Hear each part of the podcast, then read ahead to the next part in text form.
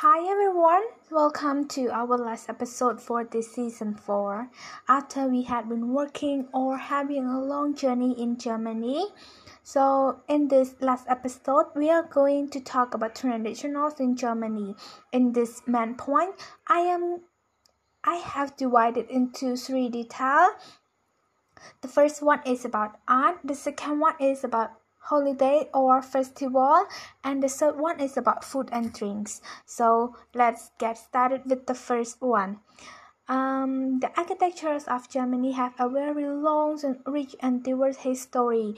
Very much a European style have been inspired from Roman to postmodern is represented, including renowned examples of Carolingian, Romanesque, Gothic, Renaissance, Baroque, Classical, Modern, and International style architectures.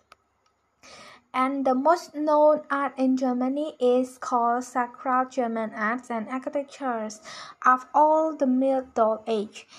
The Cathedral of Worms and Freibergs, the flourishing Renaissance art and Baroque Slender, the residence of Landshut and Würzburgs, and the elegant, classic, and playful Nouveau buildings.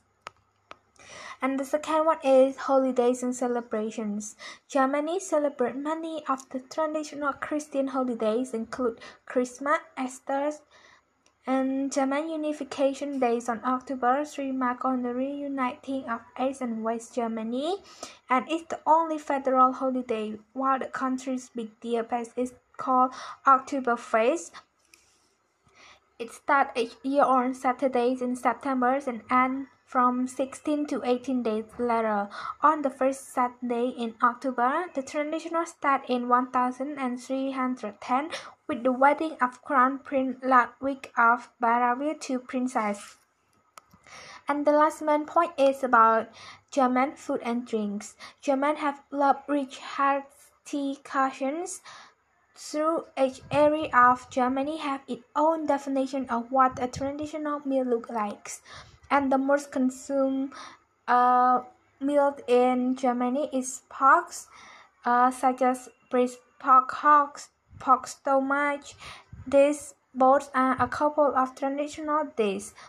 Bratwurst, a form of sausage, is closely associated with German foods Cabbage, beet, and turnips are commonly incorporated into meals as they are native to the regions and potatoes and sauerkraut, and also star of German cuisines.